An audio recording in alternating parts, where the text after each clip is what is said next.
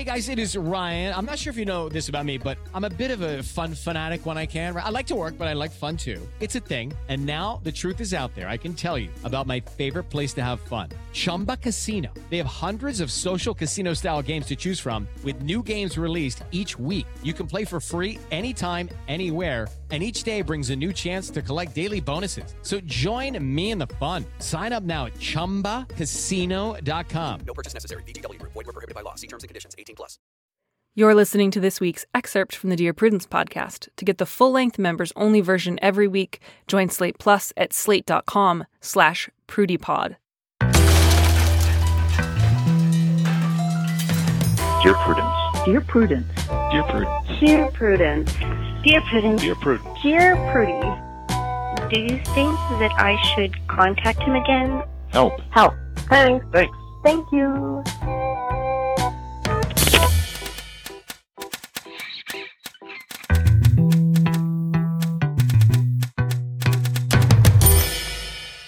Hello and welcome back to the Dear Prudence Show once again. And as always, I am your host, Dear Prudence, also known as Mallory Ortberg. With me in the studio this week is Josh Gondelman. Josh Gondelman is a stand up comedian and a writer for Last Week Tonight with John Oliver. He has a book coming out in the fall of 2019 called Nice Try, but he's worried that you'll forget about it by then. Josh, how could anyone forget about anything you have done when you are one of the most delightfully memorable people ever to exist? Well, thank you so much for saying so. I feel just likewise about you, and I very much appreciate your having me on your podcast to give advice to people we'll never meet. I am so excited. Um, I was thinking of you in particular this morning because I got a question on the live chat that uh, was not directly about living in New York City, but it seemed very clear to me uh, to be a problem about moving to New York City, which was this person wrote in and said, I'm contemplating moving to a big city after I graduate college with my best friend. The problem is that her boyfriend, who's a year younger than us, will move in with us eventually. He's really charismatic, interesting, and tidy, but he does a lot of cocaine. and I was like, yeah, that's why he's charismatic, interesting, and tidy. He has a lot of energy to clean his Yes. room due to the cocaine. Yep, he's got he's got a lot to talk about and a lot of energy for cleaning. I also feel like what a hilarious backhanded compliment. Like when you're the nicest thing you can say about someone when you're like, I don't like him, but he's very charismatic. That's a euphemism for he does a lot of cocaine. Oh, whenever somebody opens with like this person's very charismatic, what they are saying is essentially like this person bears all the hallmarks of like sociopathy.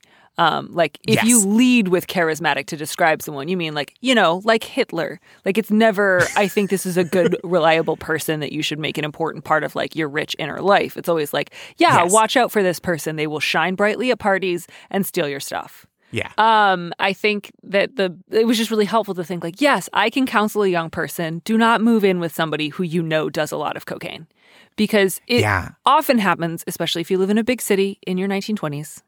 That's not the age In your your 1920s. I don't know. In the a, 1920s. it's a popular decade for cocaine. Mhm. Um, yep. you will probably end up like accidentally living with people who do cocaine that you did not know did cocaine and it will make your life slightly less convenient because people who do cocaine uh, like to do a lot of cocaine and they like to talk about it a whole bunch and they like to invite other people over to talk about how great the cocaine is um, and that makes it challenging to sleep or do anything that's not cocaine Yeah. It's a it's a real mess. like at least live with someone you don't already know does it Yeah, if you're blindsided by it, that's fine. Uh, it's not ideal, but like that shouldn't be one of the central things you know about a person when you're moving in with them. Right. If like your number one concern is, I know he does a lot of cocaine, you have sufficient information to. you That's know, a big it's a big red flag. yeah. That he he definitely does more than a little cocaine. If you already know how much cocaine he does. Yeah, that's it's like the tip of the iceberg. It's like you see the little pile on top of the mirror, but underneath the mirror there's a giant pile. I I think this is really true, which is that like.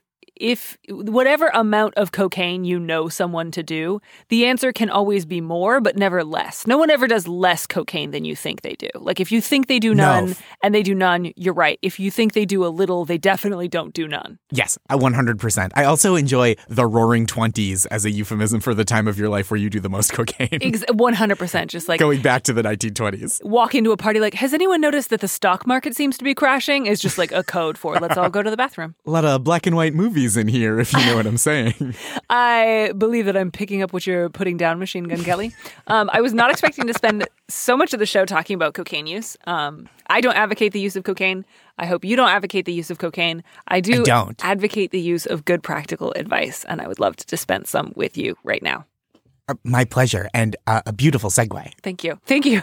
Um, I would love it if you would read our first question, not least because in my mind, you are the marriage and wedding expert. Um, so that's why I saved all these ones for you. Dear Prudence, I'm getting married in June. We just sent out save the dates when my aunt and uncle announced they are getting a divorce. My uncle had an affair with an old family friend, someone we have invited to the wedding. My cousins are devastated. Two of them are in the wedding party, and I've spent more time comforting them than planning out the last details of my reception. Both my uncle and aunt have told me they will attend, even if I have to rearrange the seating chart.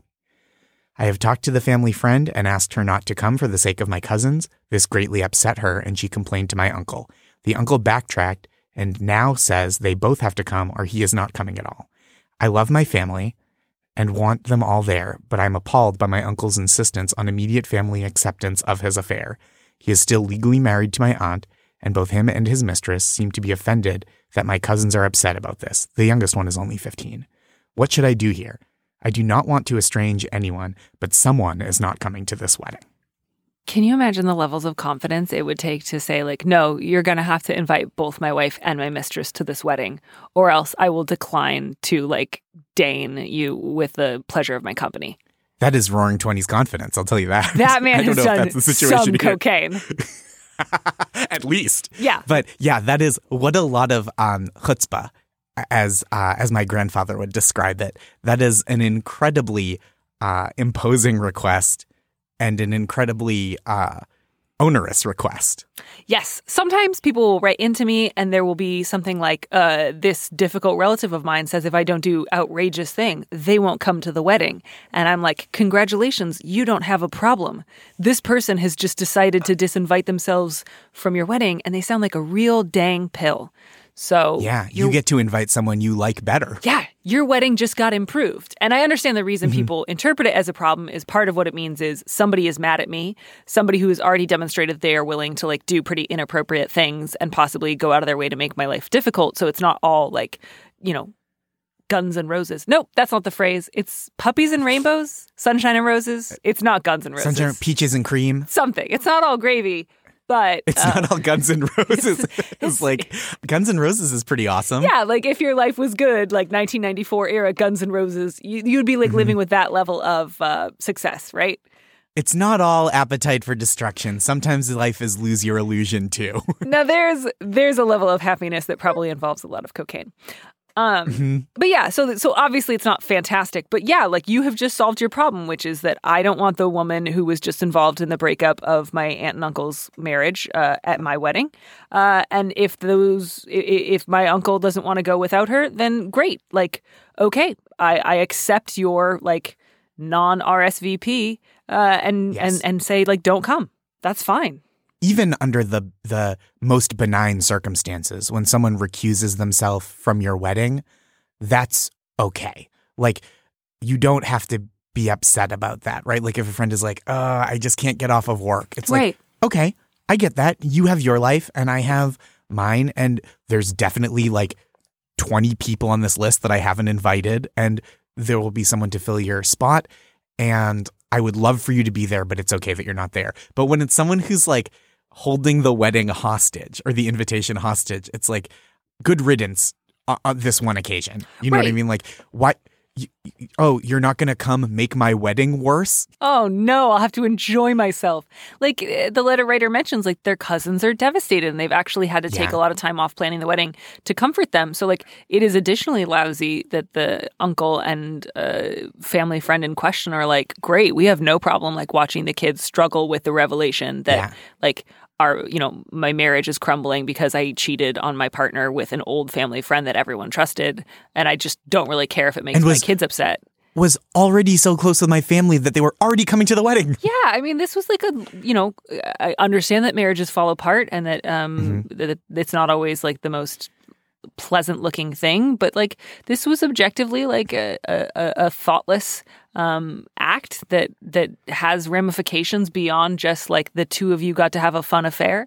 Um, and it's very weird to like compound that with like invite us to the wedding. If my kids are crying, who cares? More cocaine, please. Like no, they're not coming to your wedding. Great. As Guns N' Roses would say, nothing lasts forever, even cold November rain. That Yeah. being said, that is a rude. It's just like so rude. Like, like how would you, like, if I were in a fight with, you know, if I were invited to a wedding and I had had like an awkward social situation with, um, with someone, you know, like maybe a friend, I had a falling out over, uh, some misunderstanding.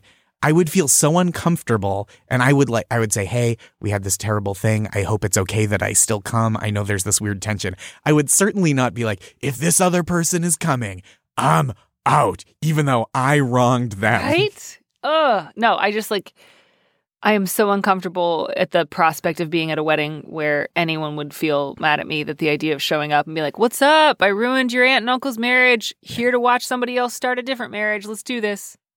Why are those bridesmaids crying even more than bridesmaids usually do? What's going on there? In fairness, uh, I don't want to pin all the blame on the old family friend because the person responsible for, you know, not cheating on his wife was the uncle in question. But everything else still stands. Oh yeah, 100%. I'm 100% putting this on the uncle who I'm certain is the the happiest wealthiest person I've ever heard of. Oh, also. he he definitely owns a boat, which is like the cocaine Oh, of transportation.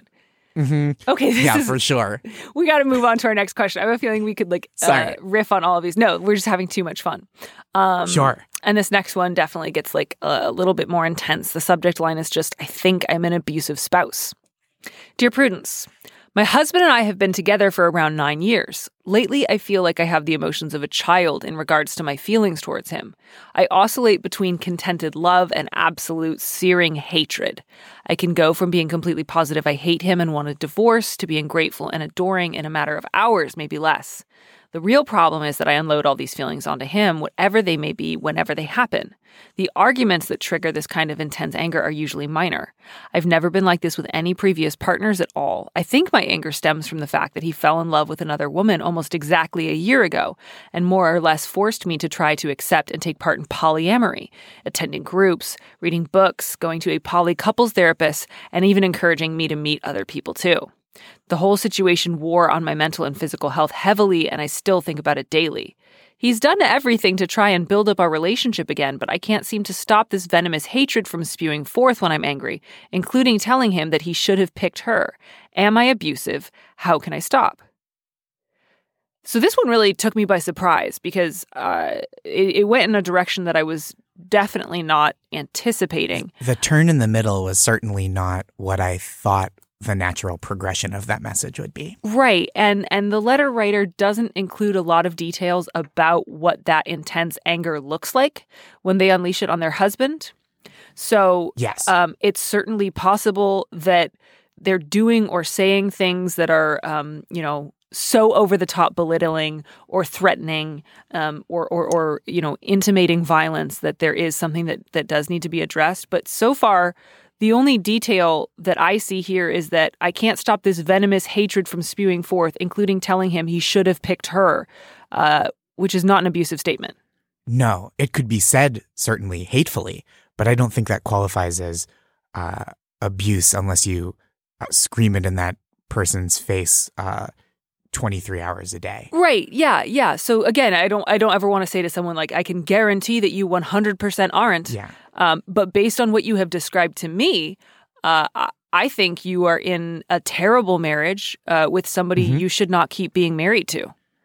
Yes. To me, it seems like the answer to the question, Am I abusive? is you haven't described abusive behavior, although it may exist. And the answer to the question, What should I do about it? is leave your husband. Yeah, because you say, I think my anger stems from the fact, and then you describe like eight things that are awful. Um, which is not to say that polyamory is objectively awful, but your husband cheated on you, fell in love with somebody else, and then his response to the hurt and betrayal that you felt was like, "We're poly now, so come and do all this stuff and swallow your own feelings and get excited for me and start dating other people." Um, and that's horrible and painful and and just just deeply deeply upsetting. So when you say things like he's done everything to try and build up our relationship again, frankly, I, I don't really know what he could have done in a year um, that would be that would do everything. Like he doesn't want the same things you want. He wants to be polyamorous. Maybe he has stopped pushing it on you because you've made yourself really clear or something, but um, he doesn't want to love you the way that you want to be loved. And there's like you know that, right? Like this is very very clear. Yeah, it, that's not the kind of thing that that um, that can be decided for you, right? That Right. we are in a polyamorous relationship. That's like a, a decision that takes a lot of mutual uh, trust and mutual mutual desire for that. Yeah. um, however it looks. Yeah, and, I it think can't like come on the heels of like, by the way, I cheated on you, and now we're going to do this fun thing. Like that's not how it works. Or even if it's like, I'm in love with this other person, so now we're poly, you're coming along on this adventure is like a very unfair thing to foist upon a person. Yeah, uh, so and, and an unkind thing. Uh, I think I know why all of this anger is coming up periodically. It seems like on some level you have convinced yourself that because your husband has like quote unquote done everything to try and build up your relationship again, you are not allowed to leave him. Um, and you you need to. Like this is not something that I think you guys should work through in therapy, um, which I, I think is sometimes the case when there has been infidelity in a monogamous relationship, but both parties want to rebuild love and trust. Um, this guy is an asshole. Like he sucks and, and he treated you very, very poorly. And the reason that you vacillate between love and fury throughout the day um, is because you loved this man very much. You loved this man and he hurt you so, so, so badly. Um, and then asked things of you that you did not want to give. And then you convinced yourself for a time, at least, that you could do those things for him. And that didn't work. And now you're going to try to pretend that you're okay and you're not okay. This is not an okay relationship. What he did was awful. Um, so, no, you're not abusive. You're miserable. You are miserable. And those brief moments where you feel grateful and adoring, I, I don't believe are moments of true peace and contentedness. Uh, I, I believe that they're desperate because you're terrified of losing him, even though you've already lost him. Um, and I think that the sooner you get yourself to a counselor who is not a poly couple counselor who apparently thinks that you can counsel someone unwillingly into polyamory, uh, but somebody who's really going to like sit with you and acknowledge the pain and distress that his cheating and then after the facts attempt at like non unanimous polyamory felt for you. Um, you're you're, to feel a lot better. It's going to feel worse before it gets better, but I I got to tell you, I see I do. You don't even say he apologized. You say he's done everything to try and build up our relationship again, and you describe no details. Which, like, that to me, it feels like saying my husband backed over my foot with his car because he wasn't watching where he was driving and he's done everything to get me medical attention since then. And it's like, you're not supposed to. Don't do the first thing. The first thing is the problem. You're not supposed to run over your your spouse's foot uh, yeah. without their consent. Unless, you know, if your spouse is super into that, I guess. I mean, like, God bless, um, and and do it safely and do it in a healthy way. But that's always the thing. Somebody's got to be into it. So being like, I cheated on Yes. you, we're poly now, is so different from two people saying, let's explore polyamory together. Uh, Right. One is great and the other is awful. Um, it, it- consent makes all the difference in the world. So, yeah, you are not abusive. I don't think, based on what you have described here, I think your husband uh, is a very, very bad husband um, and also does not want the same kind of relationship that you do, and that you need to actually really acknowledge how angry you are with him and how much you do want a divorce, even though that scares you and, and makes you feel like you're going to lose something, but that, that's already gone. This guy fell in love with another woman and then he wanted to keep doing that. That's what he wants. And if that's not you, what you want out of a marriage, then you shouldn't be with him anymore. and and the even if the answer is you are you have been abusive even if that has happened all the other stuff still stands like that doesn't change the fact that like this is the seems like the wrong relationship for your needs you're not getting your needs met and in a really real grave way. Yeah. So if there are ways in which you are, you know, preventing him from leaving a room, attempting to monitor his private correspondence, attempting to control like when and where he goes on a daily basis, um, telling him that he's worthless, screaming constantly at him, throwing things, damaging his things, uh, you know, uh, physically intimidating him. If you are doing any of those things, then you also need to get into anger management uh, and separate physically from him. Um, but again, you don't describe any of those things. I, I I think your last year has been so intense and you have felt so alienated from reality in part because your husband's attempt to force you into polyamory made you feel alienated from reality. You're worried that you're abusive right now because you have no real sense of like how you are grounded and how other people see you. But nothing you've described here sounds abusive. It just sounds emotional. And and justifiably so. yeah, I, I, I would not be thrilled if this was how somebody broached the topic of polyamory with me. And I was like, no thanks. And they were like, here's some books anyway. By the way, I've set up some dates for you. Like, that's not listening. Right. That's not what you thought your marriage was going to be. And that's like a, a giant shift Yeah. and an unfair one to foist on someone. Hey, it's Kaley Cuoco for Priceline. Ready to go to your happy place for a happy price? Well, why didn't you say so? Just download the Priceline app right now and save up to 60% on hotels. So, whether it's Cousin Kevin's Kazoo concert in Kansas City, go Kevin, or Becky's Bachelorette Bash in Bermuda, you never have to miss a trip ever again. So, download the Priceline app today. Your savings are waiting. Go to your happy place for a happy price. Go to your happy price, Priceline.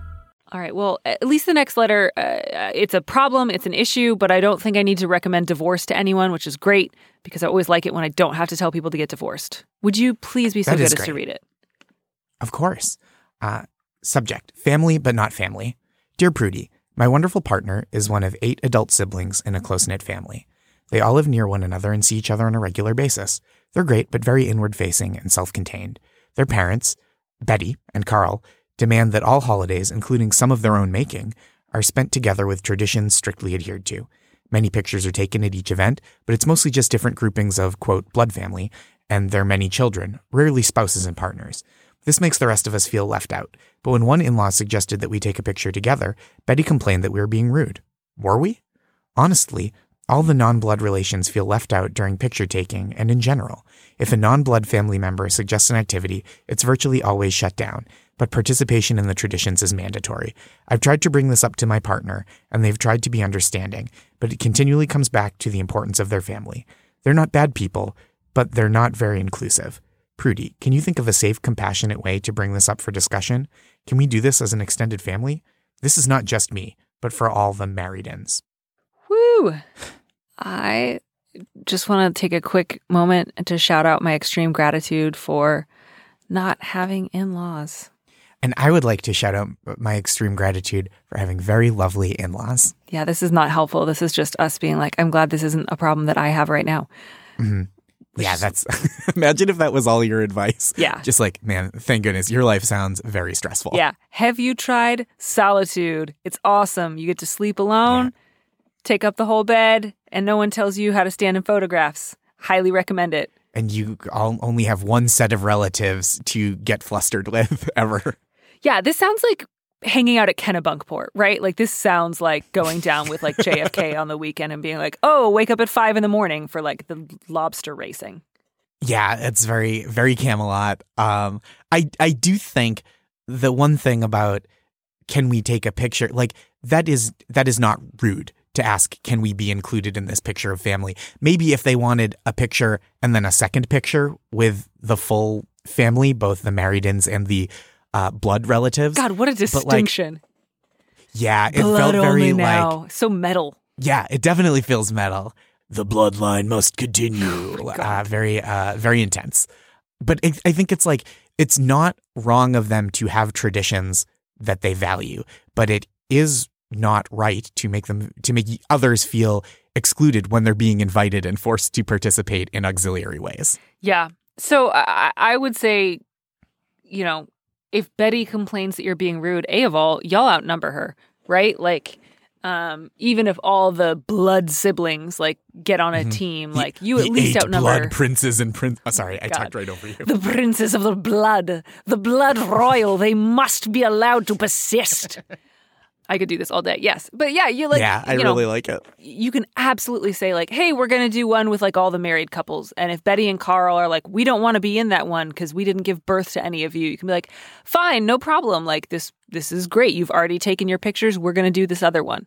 Um, that's perfectly appropriate. Also, if not everyone wants to take a giant picture, I I tend to feel like group photographs are a, a net drain rather than a net positive. I understand other people really love documenting when big groups of people get together and that different people might have different values in such an arena. But yeah, if it is important to you to take pictures with like certain clusters of people, just do it. You don't have to wait until you're all staging a big family photograph and get permission from Betty and Carl.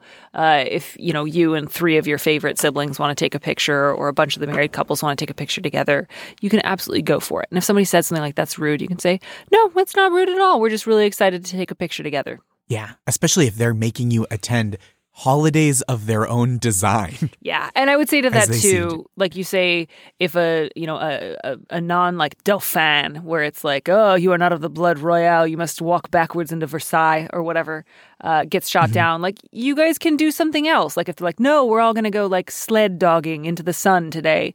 I assume this is like a very wealthy family. That could be just from the names Betty and Carl. Um, but yeah, if you guys want to do something else, do something else. If my friend, you think you might not want to go on this vacation, you could send your spouse to be with their kind of irritating family and you could do something else. Love to advocate for separate vacations. Just want to like throw a shout out here. If you would rather take a trip with some of your friends um, who don't like require a, a DNA test before they listen to your ideas, uh, you should do that. It seems like they are asking an awful lot of participation in all holidays plus made up holidays of the family's own devices. So like, yeah, you don't that is more than you owe them as like a reciprocal partner. You don't owe your partner every holiday plus bonus holidays. So like you need to do things that will make you feel um celebrated as well. Yes, good. Okay. Uh, what, by the way, would just be like one piece of in law advice that you would give the world to the people who are listening right now and suffering? Oh my gosh. Before we even got married, my wife said to me the first time that we visited her family, she goes, if this all becomes a lot and you need to like take a nap or something or take 15 minutes and just like be in the room where we're staying by yourself, uh, do that. And I have done the same. I've reciprocated that for her. And I think that's like the, what a blessing to give someone. Uh, and I think like the, the gift of solitude and knowing that your partner will not be mad at you and will uh, shield you from the kind of blame of others. I think that's like a really beautiful gift to give. I just want to like take a minute and rise up and call you blessed for talking about the gift of solitude, which is always the greatest gift anyone can give your partner. Um, just leave them alone, move away, move to the moon. That's maybe too far. I think we all have different comfort levels when it comes to solitude. Uh, but that's definitely something that everyone should consider. Like, have I given my partner the gift of solitude today? And if not, why? It is like so so kind, especially amongst their family, because you feel the pressure like to be on your best behavior 24 7 and for because you can't just take solitude right? Because then you seem like you're being petulant. But if like if you give it to someone it is like a real uh high level care you can give to a partner Save big money on exterior wall lights. Now at Menards. Find your style with Patriot Lighting. Exterior lights enhance the look of your home. Choose from over 50 options from Patriot Lighting. Now through May 19th, get $10 instant savings on a single qualifying purchase of $100 or more on in stock outdoor wall lights. Check out our entire selection of outdoor lights and see the rest of our deals happening now on Menards.com. Save big money at Menards. Josh, I have saved you one final question. It is a voicemail, uh, and it is about young adults living in New York City. And you are the only person I know in New York City who's talking to me right now. So I thought I would save it for you. thank you Anytime. Hi, I am a young adult living in New York City, so I have apartment mates. And before we agreed to be apartment mates, we all seemed like we were friends. But two of my apartment mates moved in before I did, and once I got there, they were not friends. I don't know what happened between them. I tried to talk to them about it, they asked me to stay out of it. And it's kind of an hostile and awkward environment in my apartment now because two of my three roommates do not speak to each other. In addition, although I thought I was friends with both of them before, one of them is really getting on my nerves. She complains about everything. And the other one is just polite and cordial, but not responding to my friendly overtures, not really wanting to be actually friends, hang out with me at all. Um, so I'm very disappointed by this situation, and I'm wondering whether you can imagine anything I would have done or could do that would improve this. Thanks. Bye. Sorry a little bit about that sound. Oh, yeah, that is the very New York City thing of only being able to talk privately on the phone while you're walking down the street, surrounded by the most people. All I can think of is that old vine of just, and they were roommates, and they were roommates. They, um, I think there there is stuff to be done here. I think you can improve the situation, uh, and by that, but I don't think you have to make them all friends or be friends with them. But you, because they're not obligated to be your friends, and it's disappointing to feel like you're missing out on friendship. But there are other people to be friends with. Unfortunately, right now, it seems like there aren't other people to be roommates with. So you have to set roommate ground rules and talk about that. I think that's to me the only way to make it better is to make the roommate part better, if not the friend part. Yeah, and I tend to be. I, I think I actually probably lean a little too far on this side of the scale when I do the podcast, which is like, don't make friends at work. You're just there to do your job, then go home and live your real life. uh, or like, roommates aren't your friends either. They're your roommates. Be civil and clean up your own dishes. And I realize, like, if I add all those things together, my general life advice is like, don't sleep with your partner, don't talk to your roommates, don't talk to your coworkers, leave everyone and walk into the sea. Which Build a very tall tower. Yeah. Stand on it when you have free time and ignore the world. Yes, gaze onto the triple moons of your home planet. yeah, which is not advice that everyone can take, but I would say I would say, you know, voicemail lever, maybe reduce your friendship expectations of your roommates by 30 to 40%. Don't get rid of it all. You don't even have to have it, but, uh, you know, take it down a significant amount. Um, if all you get out of a roommate situation, especially in New York City, um, is that you know at least half of your roommates are polite and and and that's it um, and the other one is just kind of irritating but not actively like you know letting raccoons in to do cocaine from the fire escape at night you're doing okay Yeah, on the spectrum of terrible roommates, um, someone that always seems a little irritated and someone who's nice but doesn't want to hang out. Like in New York, that's like an A minus. And so you're doing okay. You're not deficient in any way because of the scenario that that you're in. And, and yeah, scaling back your expectations is fine. And maybe you were counting on these people to be like part of your social group, but you'll find other people to be friends with. And you like, like Mallory, as you were saying earlier, right? The don't be friends with your roommates, don't be friends with people at work. I think the blanket advice too is like, don't be friends with anyone who like isn't warmly receptive or or interested in your friendship. Uh, you don't have to convince anyone of your worth or your, you know, the the goodness of you and your friendship. right. You don't know what happened between them. You've already asked. They told you to stay out of it. So there's you know I, I don't really think that it's a good idea to press that issue further especially given that Mhm. you don't know them super well right? Like you say like you kind of knew them before but when they showed up they were like something happened between us. We don't really want to talk about it. So obviously it's unpleasant when your living environment feels tense and irritating. Uh, if you have one roommate who feels like they're always getting on your nerves it is fine to minimize your contact with them and it is fine to like bring things up as they bother you. Like if they've left a bunch of dishes out to say like hey put your dishes in the sink um, and don't kind of dance around the subject or don't let every time you gaze upon their dishes let the hate and loathing build up inside of you until one day you leave a horrible note in the kitchen covered in smiley faces talking about how important it is to have a dish policy because that is not the most effective way to communicate your feelings about dishes. So you know minimize the contact with the one who is irritating um, accept the politeness and cordialness from the one who is polite and cordial. I think it is pretty clear at this point that y'all are not going to be friends, right? They're not friends with each other. One of them you don't like, and the other one has made it pretty clear that they don't want to be friends with you. I think that's another um, important thing, right? If you're like this person's always on my nerves, it's not just that they they're being that they don't like you. It's like you don't like them, and that's okay to own. Like this this person, I don't want to be friends with this person, That's a, an okay feeling to have. Like you don't have to want to be friends with someone because you thought you were going to be or because you live with them. Um, and you just like your only responsibility to one another is to like be a courteous roommate. Yeah, I think like raising concerns if they're practical concerns of like, hey, the way you're getting on my nerves is you don't pull the shower curtain when you shower and the water just pours out into the floor of the entire apartment like that scene in uh, The Shape of Water where the whole apartment is wet. Uh, So, I've not seen like, the shape of that's a- water. You've exposed my shame. no, that's okay. I don't mean to spoil it. There's a scene where the apartment I know she fucks the fish. I mean, that's all I came into it knowing, and I was like, "Who's the fish? Who is she? How does she meet a fish?" So that uh, that was all answered pretty quickly, and then I was just like, "When do they fuck?"